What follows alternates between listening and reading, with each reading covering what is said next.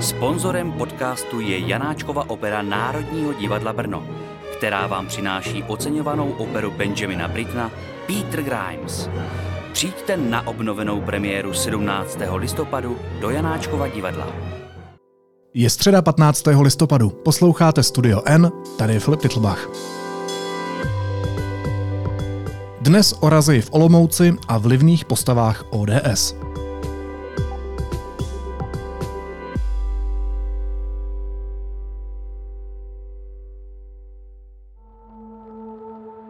Víc než dva roky na Olomoucku fungovala hierarchicky řízená zločinecká skupina, která se podle policie snažila ovládnout silniční zakázky v kraji. Já jsem eh, v 7 hodin eh, při příchodu do práce, eh, tak jsem měl vlastně zkušku s pracovníky NCOZ, když detektivové z Národní centrály proti organizovanému zločinu rozjeli razy na Olomouckém krajském úřadu, zadrželi mezi dalšími také dva významné členy ODS. Deník N získal dokument, ve kterém policisté podrobně popisují, jak skupina fungovala. A dozvídáme se také, kdo byl na vrcholu pyramidy tohoto korupčního systému. Ve studiu jsou se mnou investigativní reportéři Deníku N Zdíše Pokorná a Lukáš Prchal. Lukáš Zdíšo, vítejte, ahoj. Ahoj. Ahoj. Jedná se zde vlastně o problémy ve veřejných zakázkách. To je asi tak všechno, co já mohu vlastně k tomu říct, protože součástí toho těch dokumentů, které jsem podepisoval, je určitá mlčenlivost, kterou já musím dodržovat. Když detektivové na začátku tohoto týdne mířili do té budovy krajského olomouckého úřadu, tak už věděli, pro koho si jdou a pro co přesně si jdou? Rozhodně věděli, pro koho si jdou, rozhodně věděli, proč tam jdou a naprosto přesně věděli, eh, co potřebují eh, ten den udělat. Jak se to dozvěděli? Jak se dozvěděli, že se na Olomouckém krajském úřadu děje něco nekalého? Oni už, eh, myslím si, že dva roky s Díšem mě když tak opraví, sledovali skupinu lidí, kteří různými způsoby, k tomu se asi ještě dostaneme, ohýbali veřejné zakázky, které se týkaly sil, mm-hmm. silnic v Olomouckém kraji. A díky tomu se prostě dostali do toho mechanismu, do toho, jakým způsobem ta skupina fungovala a postupně tedy na to nabalovali další, uh, další důkazy, které je dovedly k tomu, že nyní uh, obvinili 13 lidí, mimo jiné z účasti na organizované zločinecké skupině, úplatkářství, přijetí úplatku a podvodu. Když jsem se ptal na ty indicie, tak pokud se nepletu, tak tam určitou roli hraje i Jaroslav Faltýnek, respektive jeho deník. Je to tak, když seznam zprávy před více než dvěma lety zveřejnili některé kusy diáře Jaroslava Faltínka, což byl v tu dobu pravá ruka expremiéra Andreje Babiše, tak to byl také člověk, který měl dlouhodobě vliv v dopravě. Mm-hmm. Ať už to bylo ředitelství silnic a dálnic nebo dopravní podnik v Praze skrze své zpřízněné osoby, tak to byla i zpráva silnic v Olomouckém kraji. A právě tyto útržky se našly v tom deníku, kdy on zmiňoval, že je potřeba změnit a nastavit ten systém v tom Olomouckém kraji tak, aby nahrával ten systém předem daným firmám. Aha. A právě to byl systém, který on se tam snažil zaběhnout. Opět skrze své lidi. Nicméně nelze úplně Faltínka s tím systémem před rokem 2020 úplně propojit, protože on nikdy nebyl většinou nikde vidět. A hlavně jako my ho nemůžeme v tuhle chvíli s tím nijak spojovat, respektive to spojení jeho s touto větví je vlastně jenom na základě toho, že my víme, že v té době uh, existoval nějaký Faltinkův deník, ve kterém mhm. bylo napsáno, a teď budu citovat, nad 6 milionů je nutno zrealizovat s konkrétní firmou. Není tam nikde zmíněný, nicméně ta skupina začala fungovat v nějakém systému, které on nastavil. Právě to ty policisté zmiňují v tom dokumentu, kdy vlastně říkají, že díky tomu zaběhlému systému tam mohl fungovat eh, skupina kolem vlivných členů ODS a právě Romana Láčíka, což byl někdejší manažer stavební firmy POR. A je tam právě zmíněná ta pasáž s tím, hmm. Že fungovali v tom zaběhlém systému, čím si myslím, že odkazovali vlastně na systém, který tam nastavil částečně Jaroslav Faltínek a jeho lidi. Ačkoliv je potřeba říct, že Jaroslav Faltínek nikdy nebyl uh, těchto věcech trestně stíhaný, ani se mu nikdy nic neprokázalo. Nicméně byl... Ale pro detektivy to mohla být určitá stopa, proč se zaměřit na Olomoucký krajský úřad. A taky z toho důvodu, že v tu dobu, kdy vládlo v Olomouckém kraji hnutí ANO, tak se tam opravdu děly zvláštní věci v těch stavebních zakázkách, ale nikdy se nedalo prokázat to, že by uh, tam fungovala právě nějaká údajná hmm. zločinecká skupina, která by předem dávala zakázky určitým firmám. To A se povedlo až teď. Hnutí ano není ta strana, která má problém. Ta strana, která má problém, je ODS. Pojďme si pojmenovat zásadní postavy téhle kauzy. Pro koho si detektivové přišli? No tak tím eh, klíčovým člověkem byl Robert Knobloch,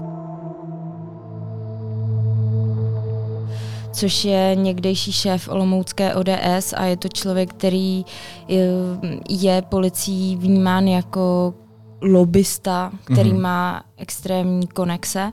A je to také člověk, který měl blízko k lidem na hejtmanství, konkrétně k náměstkovi hejtmana pro dopravu Michalovi Záchovi. Který je současný šéf krajské organizace ODS, eh, nebo možná v tuhle chvíli už není, když to natáčíme, ale eh, ještě do včerejška byl. Takže si přišli pro Roberta Knoblocha, který dlouhodobě sponzoroval ODS, má celou řadu firem, eh, trvalé bydliště má v paneláku, ale to jeho jmění se musí pohybovat úplně někde jinde, protože hmm. milionovými dary sponzoroval vládní stranu, eh, měl také vlastně své kolegy v biznesu, kteří vydělávali v hazardu a poté sponzorovali ODS v minulosti, což popsali detailně hospodářské noviny, ale byl to právě on, koho si vybral někdejší manažer stavební společnosti POR, Roman Láčik. A právě skrze něj mohli rozjet fungování té skupiny, protože on měl vazby na vlivné členy ODS a tak to celé začalo v roce 2021. Takže to jsou docela vlivní členové Olomoucké ODS, respektive ODS jako takové. No rozhodně. Uh, Michal Zácha je navíc uh, členem uh, jedné z celostátních rad ODS. A kdo byl hlavou téhle skupiny? Kdo to no, celé vedl? Byl to on? Um, policie nekonkretizovala, kdo konkrétně byl přímo ta hlava. Ona zmiňuje tři klíčové členy. To je právě Robert Knobloch, mm-hmm. který nezastává žádnou oficiální funkci a oficiálně se nepodílí na chodu kraje. Mm-hmm ale byl to právě on, kdo měl ty konexe na Michala Záchu, který se stal náměstkem hejtmana v oblasti dopravy, takže měli pod sebou celou agendu těch stavebních zakázek.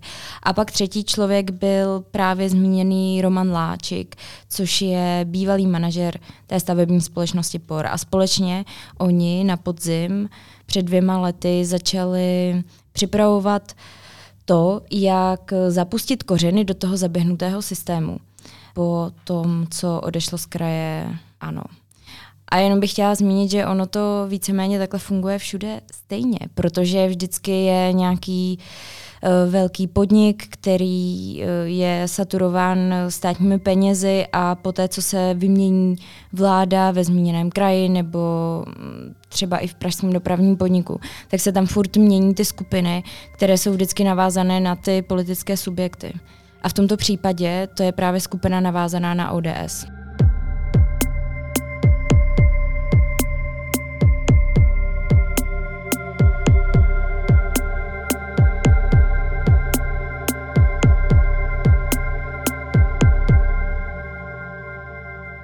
Možná, když si to připodobníme, tak předloni policie v Praze rozjela akci Dozimetr, kterou známe taky pod názvem Kauza Hlubuček, při které vlastně detektivové vyšetřovali korupci na pražském magistrátu, spojenou hlavně s hospodařením dopravního podniku. Je to, co popisujeme, nebo až se dostaneme k tomu schématu, je to vlastně něco podobného? Je to takový olomoucký dozimetr? Uh, dá se to určitě k tomu připodobnit a je to právě o ovládnutí těch klíčových uh, podniků které jsou financovány státem. A vždycky tam je nějaká skupina, která si dosazuje své lidi do klíčových pozic, které mluví do zakázek, hmm. připravují zadávací dokumentaci a jsou napojené na podnikatele, kteří se uchází o ty jednotlivé zakázky, v tomto případě to tedy byly stavební zakázky a hledají si další lidi, kteří by s nimi v tom celém molochu byli a na oko by soutěžili ty zakázky. A vlastně takhle funguje dlouhodobě ten systém a pak eh, se musí vymyslet, jak vytáhnout ty peníze pomocí úplatků nebo navyšování těch cen těch zakázek a jak se dostat eh, nekalým způsobem k těm penězům, které vytahují buď to od těch dodavatelů, nebo z té dané organizace. Lukáši, a tohle je přesně to schéma, které fungovalo i v tomhle případě? Uh, vlastně to přesně takhle fungovalo. Tam je třeba zajímavá i uh, situace, kdy na konci roku 2022 z vedení těch uh, krajských silnic musel odejít tehdejší ředitel je to trošku směšné, ale jmenuje se Petr Foltínek. Mm-hmm.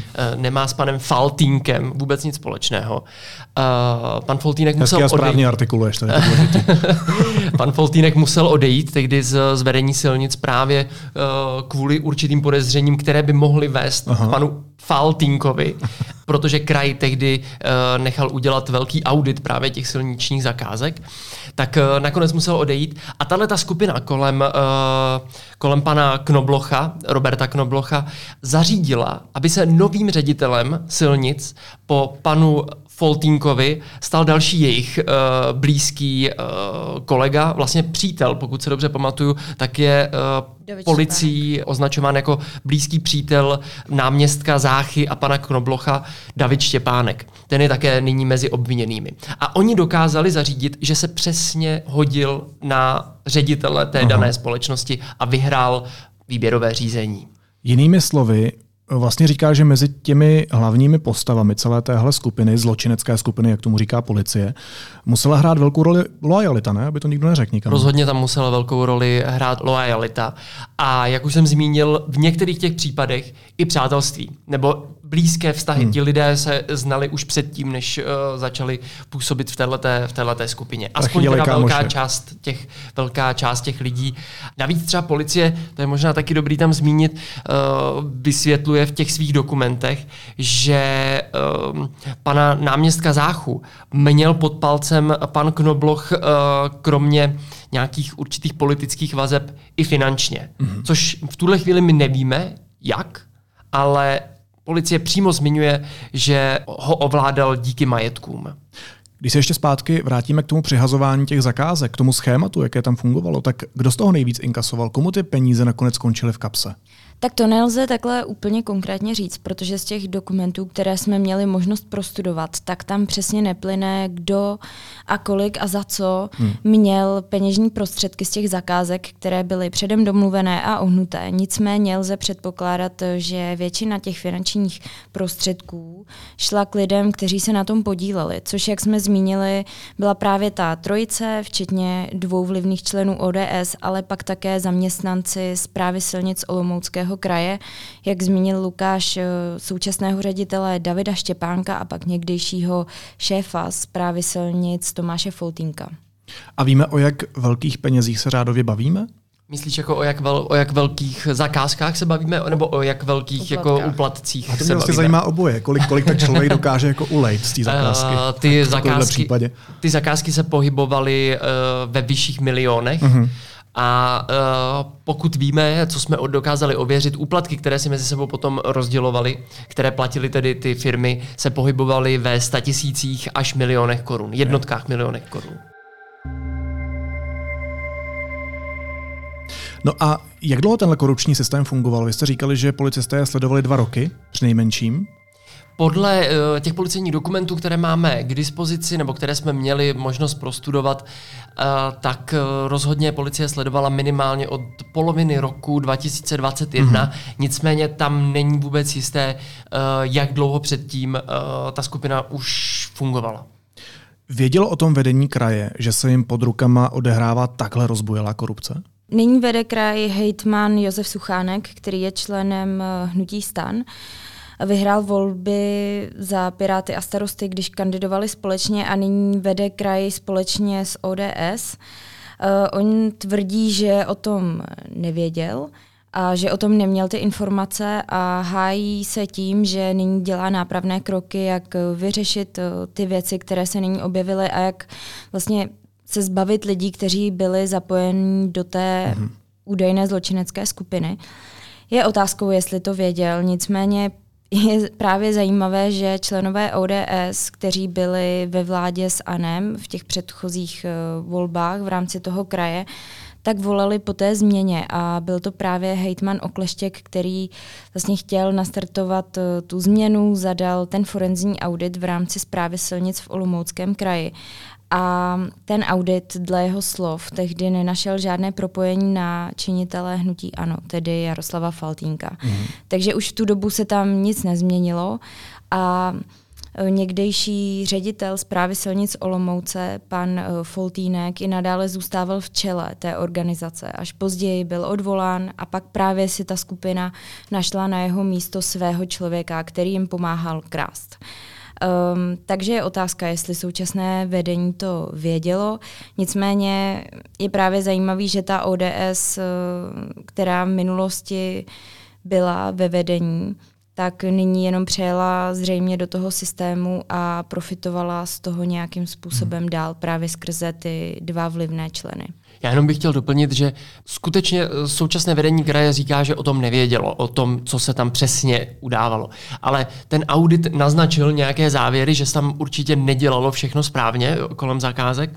A uh, rozhodně vedení kraje vědělo, že se o to nějakým způsobem zajímá právě Národní centrála proti organizovanému zločinu, mm-hmm. protože na začátku tohohle roku, pokud se nemýlím, uh, tak to bylo někdy ještě jako v zimě, leden, únor, tak si NCOZ ten audit oficiálně z kraje vyžádala. Tím vlastně oni uh, zjistili, že uh, zřejmě o to má policie uh, enormní zájem a navíc následně vedení kraje podávalo určitá trestní oznámení směrem právě k, k silničním zakázkám v kraji. Ale průšvihem je, že na tom celém se po celou dobu podílel náměstek hejtmana pro dopravu Michal Zácha, který byl hlavní tváří té skupiny hmm. společně s tím eh, Robertem Knoblochem. Hmm. Takže ta skupina o tom stejně t- měla přehled, protože věděla o tom, co kraj v těchto věcech dělá a jaké aktivity podniká. Takže to v tomhle bylo vlastně kontraproduktivní ty kroky, které činila současná hmm. koalice.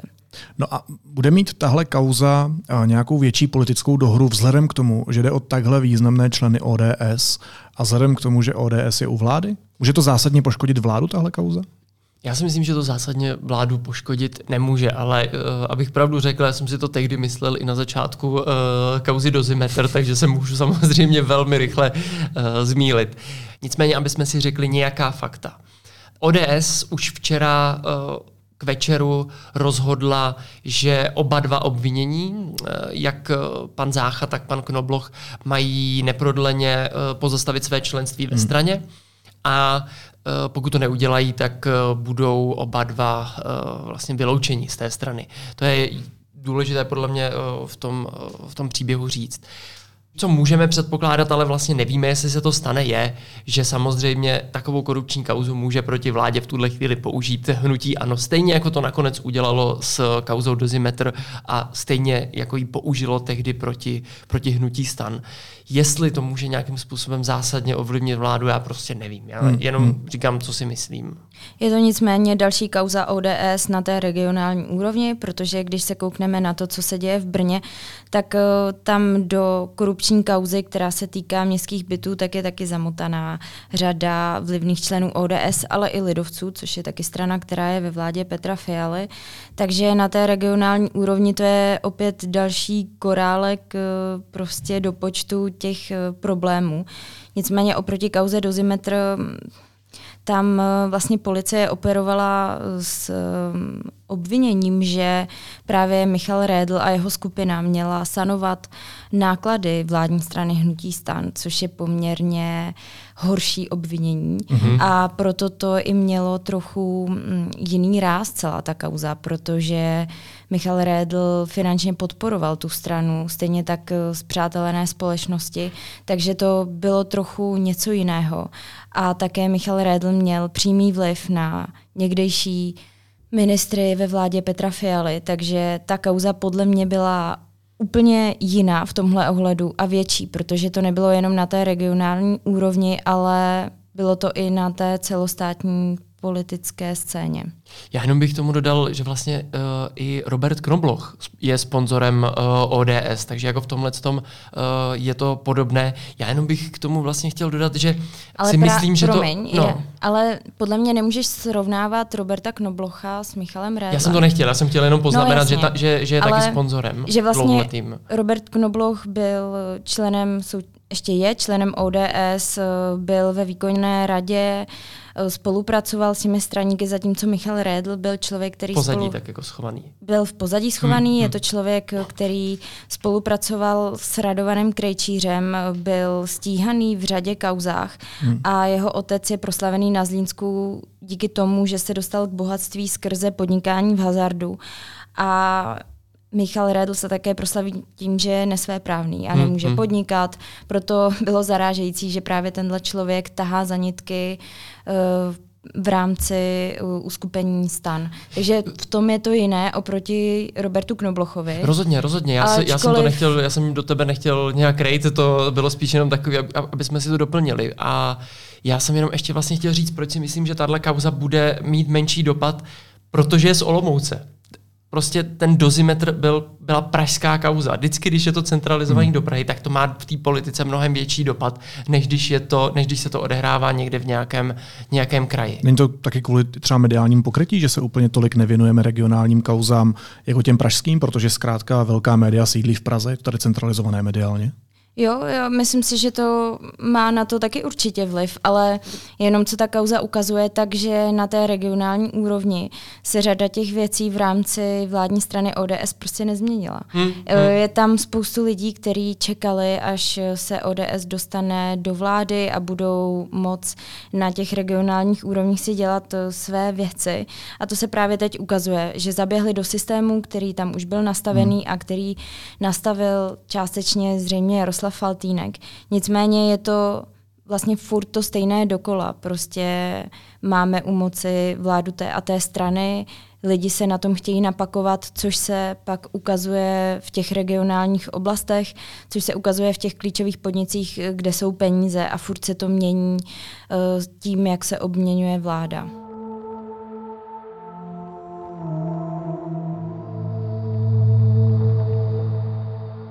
Mimochodem, před deseti lety tady Knobloch kýval hlavou, jak je to vážné, když vypukla kauza Nečas Nadělová.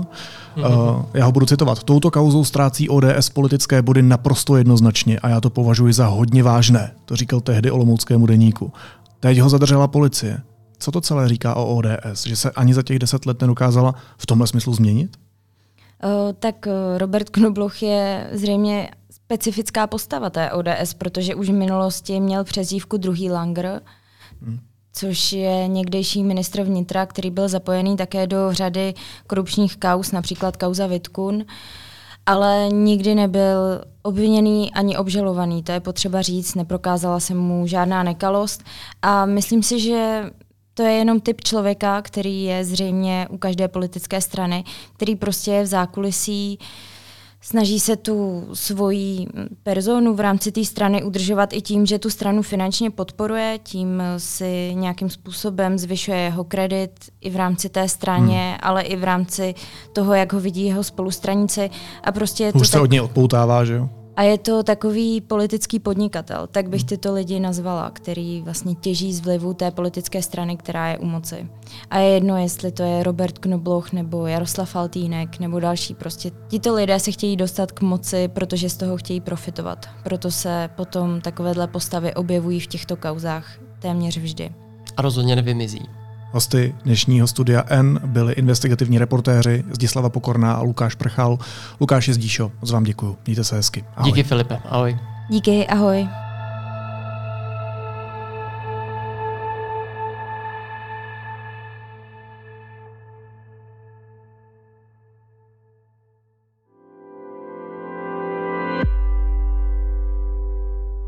Časy se mění. Svobodu s námi na Korzu Národní slavíte už 10 let. I letos si s námi 17. listopadu na Národní připomeňte, že svoboda není samozřejmost ani prázdné slovo. Zavzpomínejte u modlitby pro Martu smalovanou projekcí, uctěte památku svíčkou, anebo diskutujte o tématech, která rezonují naší společností. Díky, že můžem. Studio N s vámi bude živě i 17. listopadu. Přijďte na debatu s expremiérem a bývalým eurokomisařem Vladimírem Špidlou a s dvěma novinářkami, Jolanou Humpálovou z Voxpotu a Evou Soukeníkovou z webu Refresher. Tématem budou mladí lidé a Evropa. Co je to evropanství a jak se k našemu kontinentu můžeme vztahovat? Pojďte s námi oslavit 17. listopad od 16 hodin v divadle X10 u Pražské národní třídy.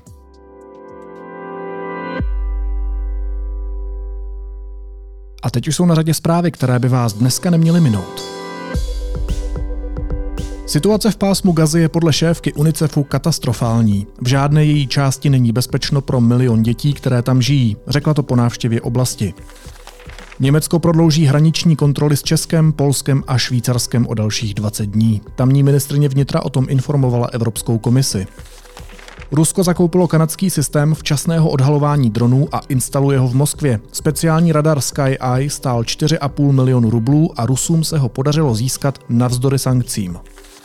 Polští policisté zadrželi hledaného Tomáše Čermáka, který byl odsouzen k pěti a půl letům vězení za podporu terorismu. Čermák podle soudu vyzýval lidi, aby i za použití násilí zabránili přijetí novely pandemického zákona. A desítky studentů dnes na Pražském Klárově zahájili třídenní studentskou stávku za klima. Chtějí upozornit na nespravedlnost a neudržitelnost současného společenského nastavení.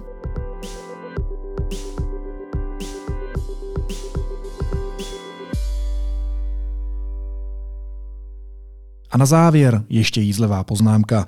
Slovenský státní tajemník rezortu kultury Štefan Kufa blábolil v Trnavské bazilice svatého Mikuláše. Jeho proslovu přihlížel místní arcibiskup Jan Oroš, toho času držitel prestižního ocenění Homofob roku 2023. Kromě toho, že nám Kufa, mimochodem politik obžalovaný z vyhrožování, opět vysvětlil, jak mají ženy nakládat se svým tělem, přinesl na stůl nebo na oltář velmi zajímavý nápad. Posadit na trůn Ježíše Krista.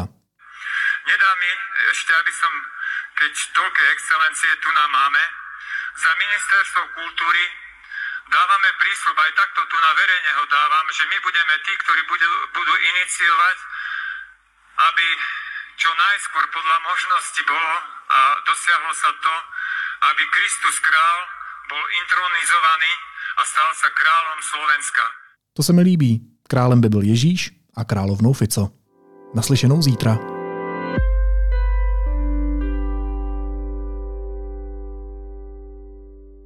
Pozor! Přichází Ibsenovi přízraky jako moderní opera v podání divadla Jedl. Krůček po krůčku se zjevují hrozivé přízraky z minulosti. Co mělo zůstat v životě rodiny utajené, se však nekompromisně dere ven. V inscenaci Jana Nebeského hrají Miloslav Kénik, Igor Chmela, Lucie Trmíková a pěvkyně Vanda Šípová. Přijďte na operu Ibsen Přízraky už 26. listopadu do divadla Rokoko.